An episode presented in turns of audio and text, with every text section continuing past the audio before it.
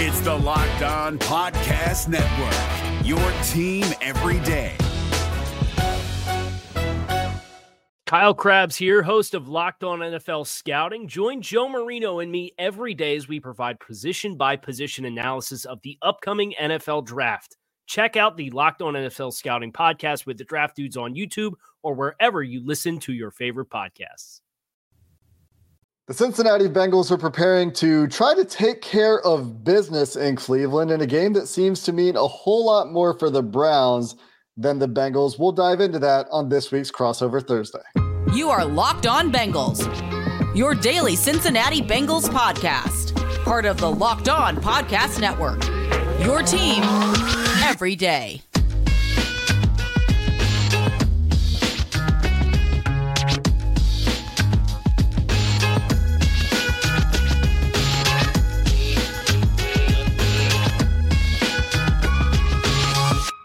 It's the Battle of Ohio, and Crossover Thursday is back with Locked On Bengals and Locked On Browns. I'm Jake Lisco from Locked On Bengals. Today with me, Jeff Lloyd from Locked On Browns. We're here to bring you the biggest stories in Cleveland and in Cincinnati, the biggest matchups, the most important players, and what will need to go right for these teams to come out of week one with a victory, as it's a bit of a litmus test in week one in the AFC North, things starting in the division.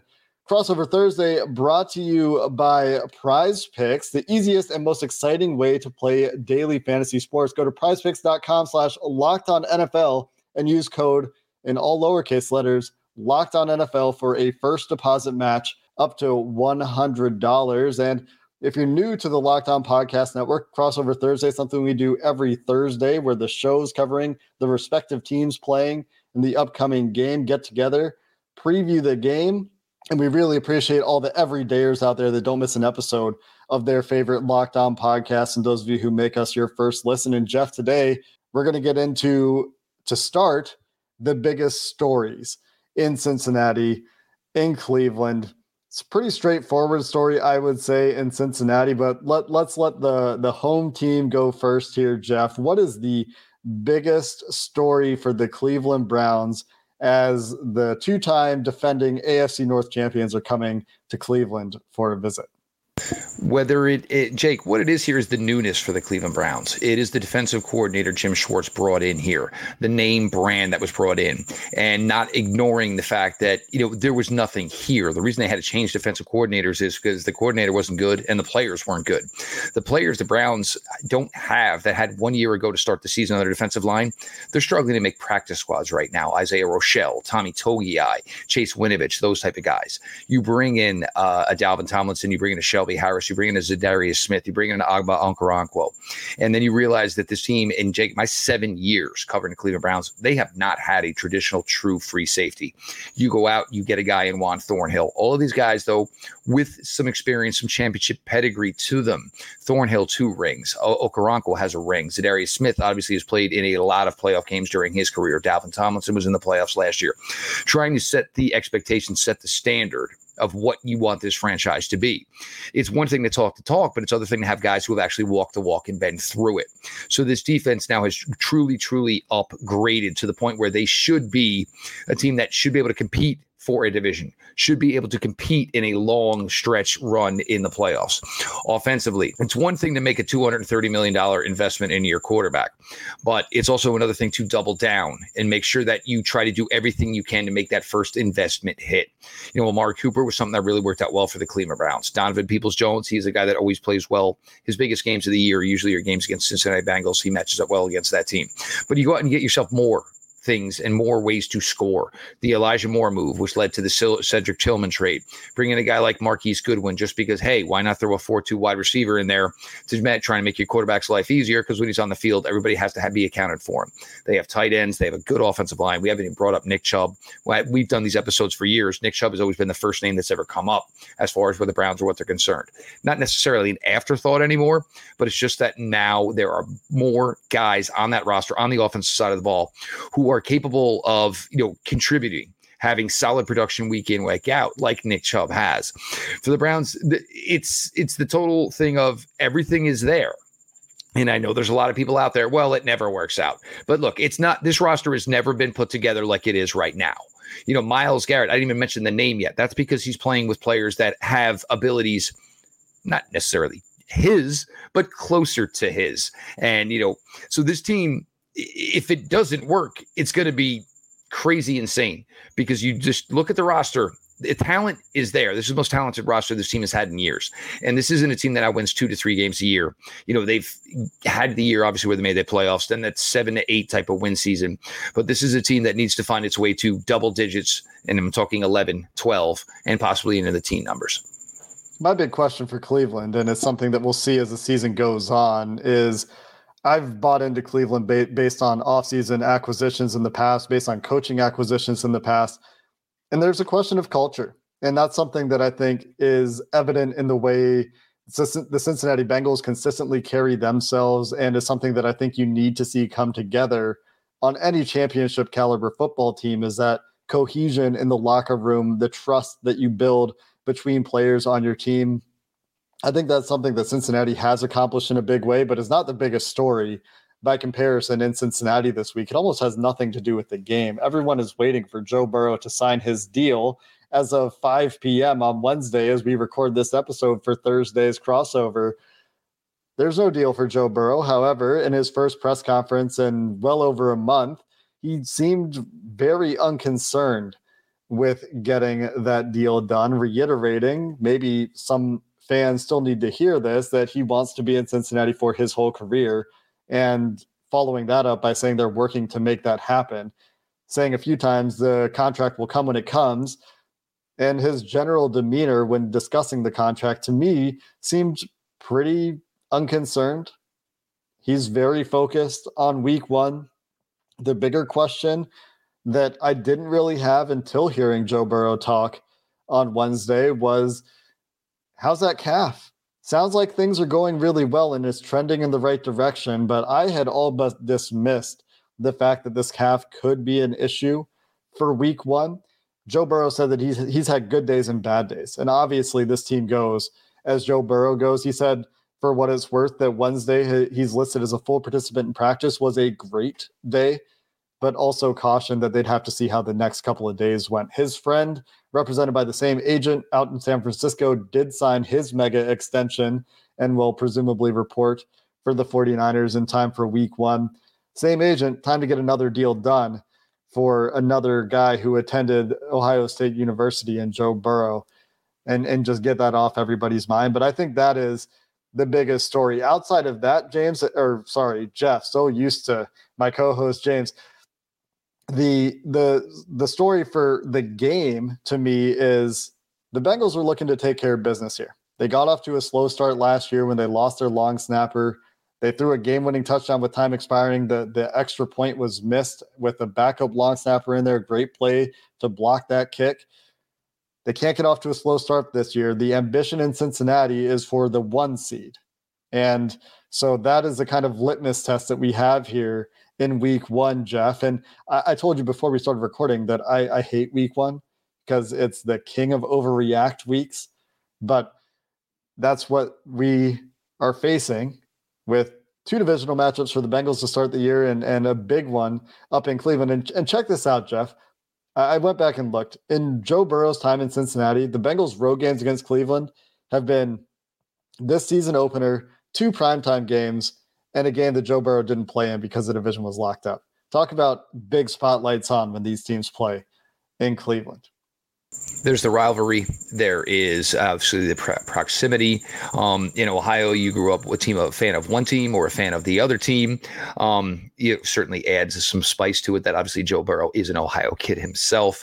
And look, you know, the full reaction. I mean, the full, you know, the full plan for the Browns here is well, that's what we want. We thought we were closer. The Browns did. They thought they were closer. Baker Mayfield, they thought they were on that, you know, basically pendulum to get there. Things went south badly. And all of a sudden, you know, Joe Burrow turned out to be this guy after 1 year at LSU who really upped his game to be a fantastic quarterback and put his organization basically on the map to be a prominent late January team every season. Coming up next, we'll get into the biggest matchups and the most important players in this game. Hint, hint, we've already talked about some of them. We'll continue that conversation next. Today's episode of Crossover Thursday is brought to you by Prize Picks, the largest independently owned daily fantasy sports platform in North America. They're the easiest and most exciting way to play DFS. It's just you against the numbers instead of you against thousands of other players, including pros and sharks and spreadsheet warriors. You pick more or less on 2 to 6 player stat projections and watch the winnings roll in. It's simple to play. We love how easy it is to make those picks. You can get your entries in 60 seconds or less. And the withdrawals are super easy as well and quick. The enormous selection of players and stat types that are available for you to make your picks are what make Prize Picks the number one daily fantasy sports app. So go to prizepicks.com/LockedOnNFL and use promo code LockedOnNFL for a first deposit match up to $100 today. Again, that's prizepicks.com/LockedOnNFL, promo code LockedOnNFL. Daily fantasy sports made easy with Prize Picks. Is your team eliminated from the playoffs and in need of reinforcements? Maybe it's time for a rebuild, or maybe they're just a player or two away from taking home the Lombardi Trophy. Either way, join Keith Sanchez and Damian Parson for Mock Draft Monday on the Locked On NFL Draft Podcast. They'll tell you which college football stars your team will be taking in the 2024 NFL Draft. Check out Mock Draft Monday on the Locked On NFL Draft Podcast, part of the Locked On Podcast Network, your team every day.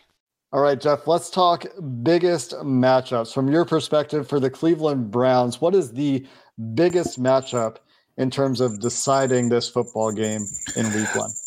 Well, this is where it's kind of interesting, and there are a couple of them here on both sides of the ball. But the Browns' defensive line, their best work the last few years always seemed to come against the Cincinnati Bengals. These guys stepped up, played better than they were, the old line of, the back of their cards.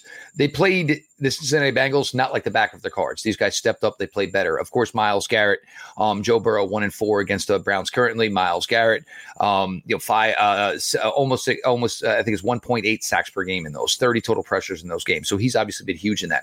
But now, the Browns defensive line has played well against the Bengals offensive line.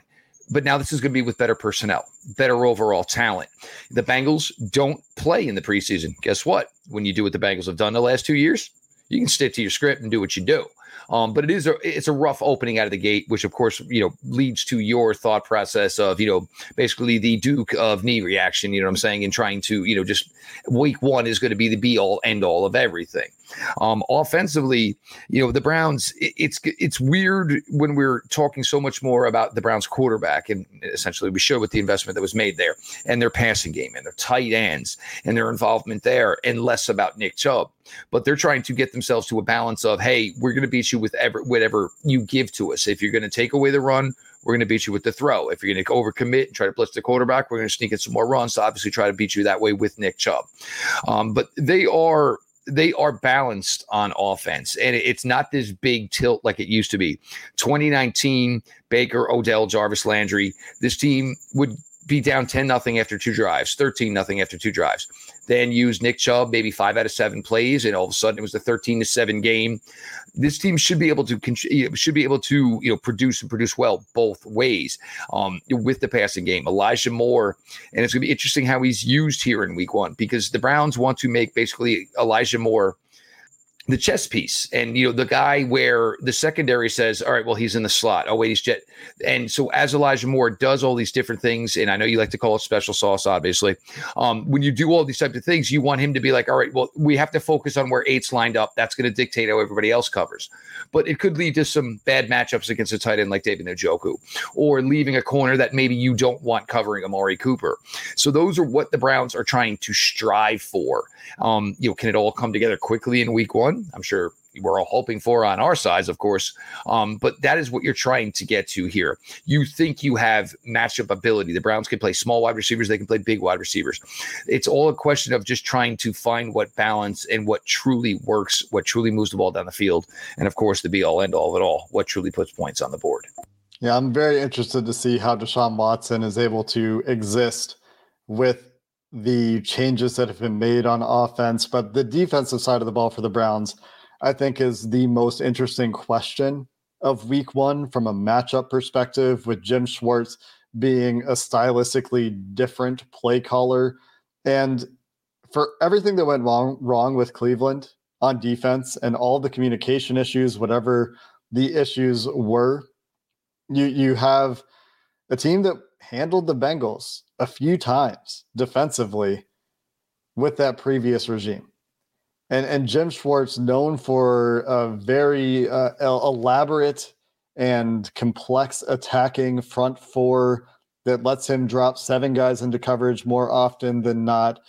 Sounded like there was an impetus from the Browns to play more man this year. I will be very interested to see if this is the game that they choose to go heavy man. That has never worked out for an opposing team with Joe Burrow at quarterback and T. Higgins and Jamar Chase at wide receiver. But if you're confident that Denzel Ward is going to play, and we'll see what happens with him as he's working his way back through concussion protocol, limited participant on Wednesday.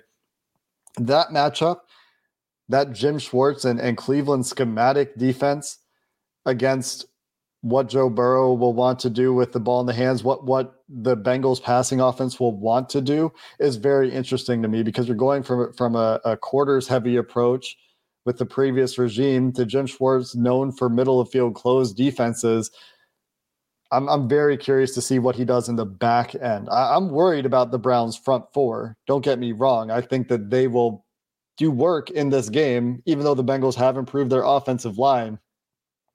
They'll be disruptive. That's just who they are. That's what their personnel quality suggests. But on the back end, while there is talent there, what does Jim Schwartz do to keep Joe Burrow off balance outside of the pass rush is my question, because he's seen so much at this point. I think it's very hard to confuse him. You've seen it happen maybe in two games in the last year where post-snap changes and disguise has actually thrown him off, doesn't tend to repeat mistakes.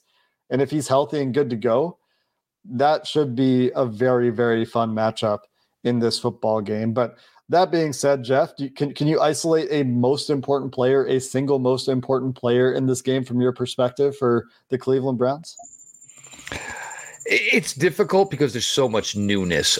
But for me, and I think my biggest takeaway from the Browns preseason finale against the Kansas City Chiefs, and it was Juan Thornhill just driving on interception and taking it to the house. This is something the Browns just have never had. Look, we've never had. It's funny to say this. They never had a free safety. They never had defensive tackles. So, like, Browns fans got, like, you know, they got Hanukkah and Christmas all at the same time. They got a whole boatload of presents of things that they're not familiar with. And it comes down, obviously, to the what can make Juan Thornhill great for this defense is kind of what you're speaking on here is, you know, with Emerson, with Newsome, with Denzel Ward, and the coverage that these guys can give. And look, this is the most difficult test, you know, obviously, this wide receiver core, Chase, Higgins, Boyd. And it's weird that we live in this world where Boyd is undervalued, because before there was a Higgins, before there was a Jamar Chase, they had a problem with Boyd each and every time they always faced him. He was just this beast over the middle and just knows how to play the slot so well. But for me, it's probably Juan Thornhill, because this is an X factor the Browns have never had. You know, I don't think they care much whatever he's going to do essentially within the first 10 yards, of course, from the line of scrimmage. But the fact that they can get somebody to contribute, create turnovers, make turnovers down the field, this is something that has not happened. And it's defense coordinator, no defense coordinator, talent. They have not had this type of guy. And whatever defensive coordinator was here beforehand has not had this type of guy.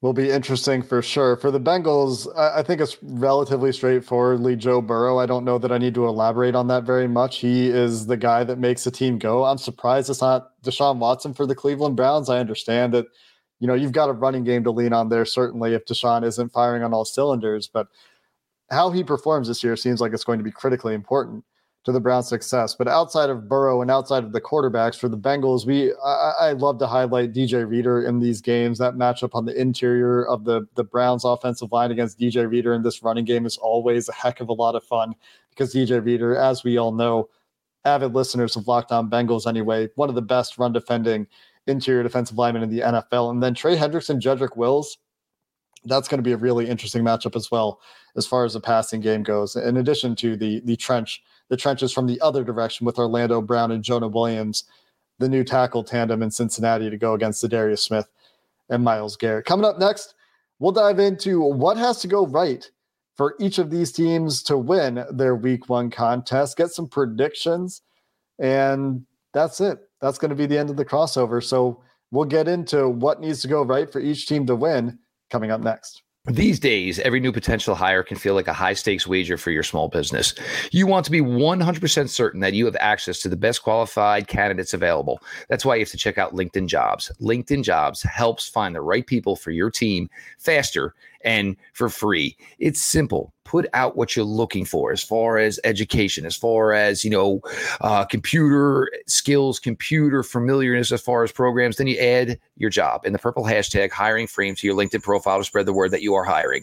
Simple tools like screening questions make it easy to focus on candidates with just the right skills and experience so you can quickly prioritize who you would like to interview and hire. It's why small businesses rate LinkedIn Jobs number one in delivering quality hires versus leading competitors. LinkedIn Jobs helps you find the qualified candidate you want to talk to faster. Post your job for free at LinkedIn.com/LockedOnNFL. That's LinkedIn.com/LockedOnNFL to post your job for free. Terms and conditions apply. Today's episode of Locked On Bengals also brought to you by our returning local partner, Schulz Jewelers in Fort Mitchell, celebrating 70 years of business this year. And when you need perfect jewelry, like Joe Burrow needs a perfect pass to Jamar Chase, Schulz Jewelers has you covered with owner Matt Schulz, a diehard Bengals fan himself, born and raised in Cincinnati. So you know he's going to be passionate about those same Cincinnati traditions and family values that you are. Matt's background in education fosters a relaxed environment in his store as he and his staff guide you patiently through each step of buying or custom designing your jewelry while they bend over backwards to accommodate you, ensuring your vision is brought to life and that your budget stays intact.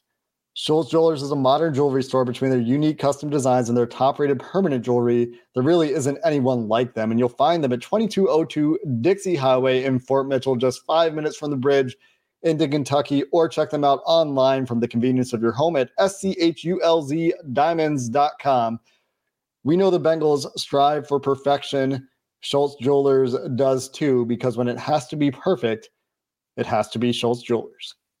Let's talk what needs to go right for these teams to win their football games. Jeff, from a Browns perspective, is it as simple as disrupt Joe Burrow with those pass rushers, don't let them get a running game going, and do enough on offense, or are your expectations even higher for the offense? Well, this is where, I believe this defense with the improved talent should hopefully play well. But this is where we bring in Deshaun Watson and the $230 million contract. You were supposed to throw for a completion percentage well above 65. You should be a guy who should throw for 4,300 yards. You're Deshaun Watson. You should be a guy who should throw for north of 30 touchdowns. You are Deshaun Watson. You have the talent given to you at the skill positions. You have a top shelf offensive line in this league. Granted, they're going to be doing more pass pro than they've been familiar with in years past. You still have Nick Chubb. The defense, and I don't want to say you're just going to trot it out there and they're going to succeed against the Cincinnati Bengals, and there is so much newness. But you do believe that a team that always finds a way to get up for the Bengals, and in the beginning, it was just getting up for an in-state rival. Recently, it has obviously been getting up for the fact that your in-state rival has now become a very, very successful franchise within the AFC North, going to Super Bowls, going to AFC Championship games. But you need to go out there and perform like you were, being paid to perform. There is a lot of money invested to this franchise. You have a head coach and a general management now, both in year 4 or 5 year contracts. This is the time where you're starting talking about success keeps those guys around, gets those guys contracts renegotiated and extended, obviously. So they need to come in here and it's always going to be about Deshaun. I can highlight any one of these players on this 53-man roster. But when that investment was made, that was an investment to say that this guy is going to deliver AFC North championships. He's going to deliver hosting playoff games. He should deliver possibly obviously an AFC championship game, the possibility to go to Super Bowl. These are the expectations that you put on this man, putting that contract out there. The Bengals have gotten lucky. They've gotten this on a rookie deal, and they're going to obviously have to pay the piper for that, which they'll be happy to do. But the Browns paid this for a guy who has not done any of this yet for their franchise. They paid him for the true expectation of doing that for their franchise.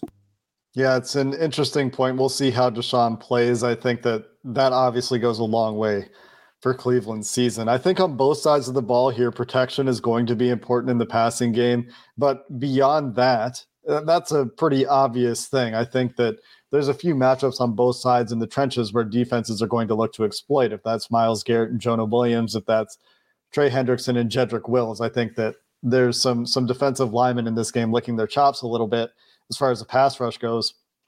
And maybe whoever makes a bigger play there is what determines the outcome of the game. But beyond that, I think for the Bengals, the run game is sneaky important here.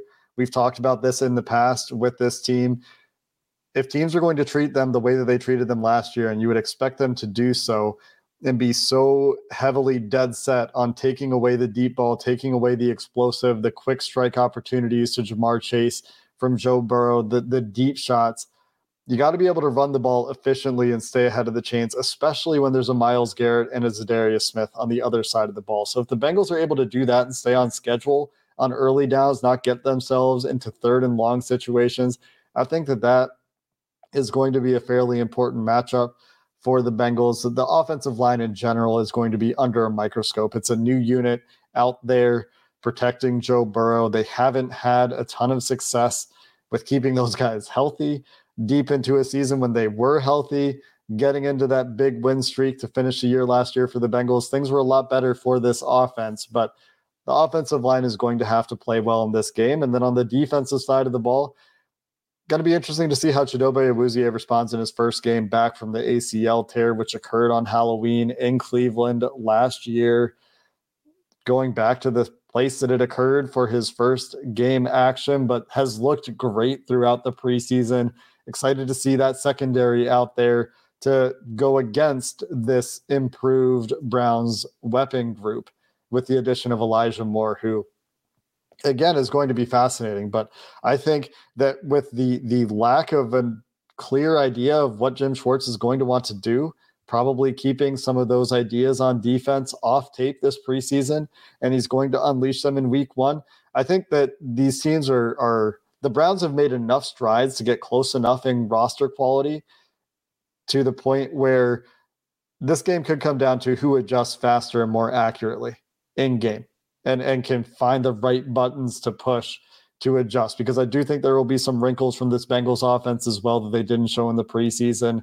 And like I said, I think that running game, and I don't think the Bengals will be shy necessarily about testing that Browns remade front to see if they have figured out their running defense, will go a long way in determining the kind of way the game plays out from a game script perspective. And I think that that's important in these games with these really good pass rushers, with all these strong players on the defensive side of the ball, and a new group, like you said, Jeff, a new defensive leadership group there that will be calling games differently, I think, stylistically, and trying to keep things more simple for those Browns defenders. All that said, do you have a strong feeling about the way this game is going to go, Jeff, here on Wednesday evening? Do you have a prediction for us? Just to preface this, guys, neither Jake or I like to do predictions because those can be the ones that come back to bite you in the can, so to speak. I think if the Browns win, they win by double digits. I think if the Browns lose, they lose by double digits. I think they're either going to come out ready. Look, they've played more. Obviously, they are more, ready. Look, the Bengals, they do what they do. And look, and nobody's going to question what the Cincinnati Bengals are doing right now, which, a couple of years ago, people would have been like, oh, what? No, you win, you do what you want. You don't want to play people in the summer. Don't play people in the summer. They're meaningless snaps, and their injury risk is ridiculous. And it's, obviously the Browns went through it with Denzel Ward, and we still don't know whether or not he's going to be available. But if the Browns, I think because of the recent success that they've had, if they do win this, it should go pretty handily. Is it going to stop the Cincinnati Bengals from doing what they do? Nope. Hasn't stopped them from doing what they've done the last few seasons. So we'll see the way it all plays out here. But yeah, it's either the Browns are going to win by 10 or 10 or more, or they're going to lose by 10 or more. That's, that's kind of been the way that this series has gone here over the last few years between these teams, but that team when Joe Burrow is the quarterback. So you're thinking really lopsided, huh? That's interesting. My only thing is, and look, we can say Joe is 100%. Do we know whether or not he's 100%? No, but this is a really tough matchup to come back on. And there's probably no way he's 100%. And this might not be the best defensive line to have to come back to face in an opener. And, you know, and of course we know nobody's really taking a shot or giving a 100% true pass rush at Joe Burrow in training camp, because they'd be thrown out the door and not welcome to the city of Cincinnati anytime soon. So, I mean, there's factors that play in the Browns' favor, but I mean, hey, I've said that a million times, and I've always had to do a post-game show where we talked about how the Browns lost. Yeah. It's the way things go. And I think that a lot of that is culture, leadership, and I'm going to be very interested to see how that plays out in Cleveland this year. Like I said earlier in the show, for me, everyone who listens regularly knows that, like you said, score predictions, not my thing. When I was going through the schedule, though, the goal for the Bengals, I think, realistically, is one seed in the AFC, despite how difficult the division is, despite how challenging the conference is, and I think that they know how important it is for them to get off to a fast start this year. That's going to do it for this Crossover Thursday. Check out both Locked On Browns and Locked On Bengals, depending on which perspective you want the most, for a game preview coming up in our next episode. And until then, we appreciate you listening to this episode of Crossover Thursday on the Locked On Podcast Network. If you're looking for the most comprehensive NFL draft coverage this offseason, look no further than the Locked On NFL Scouting Podcast. Join the draft dudes, Kyle Crabbs and Joe Marino, as they go position by position through the NFL free agent class and into the star-studded crop of college stars who will be selected in the 2024 NFL Draft. If you want to know who your favorite NFL team should be adding to its roster, you need to check out Locked On NFL Scouting, available on YouTube and wherever you get your podcasts. Part of the Locked On Podcast Network, your team every day. Is your team eliminated from the playoffs and in need of reinforcements? Maybe it's time for a rebuild, or maybe they're just a player or two away from taking home the Lombardi Trophy. Either way, join Keith Sanchez and Damian Parson for Mock Draft Monday on the Locked On NFL Draft Podcast. They'll tell you which college football stars your team will be taking in the 2024 NFL Draft. Check out Mock Draft Monday on the Locked On NFL Draft Podcast, part of the Locked On Podcast Network, your team every day.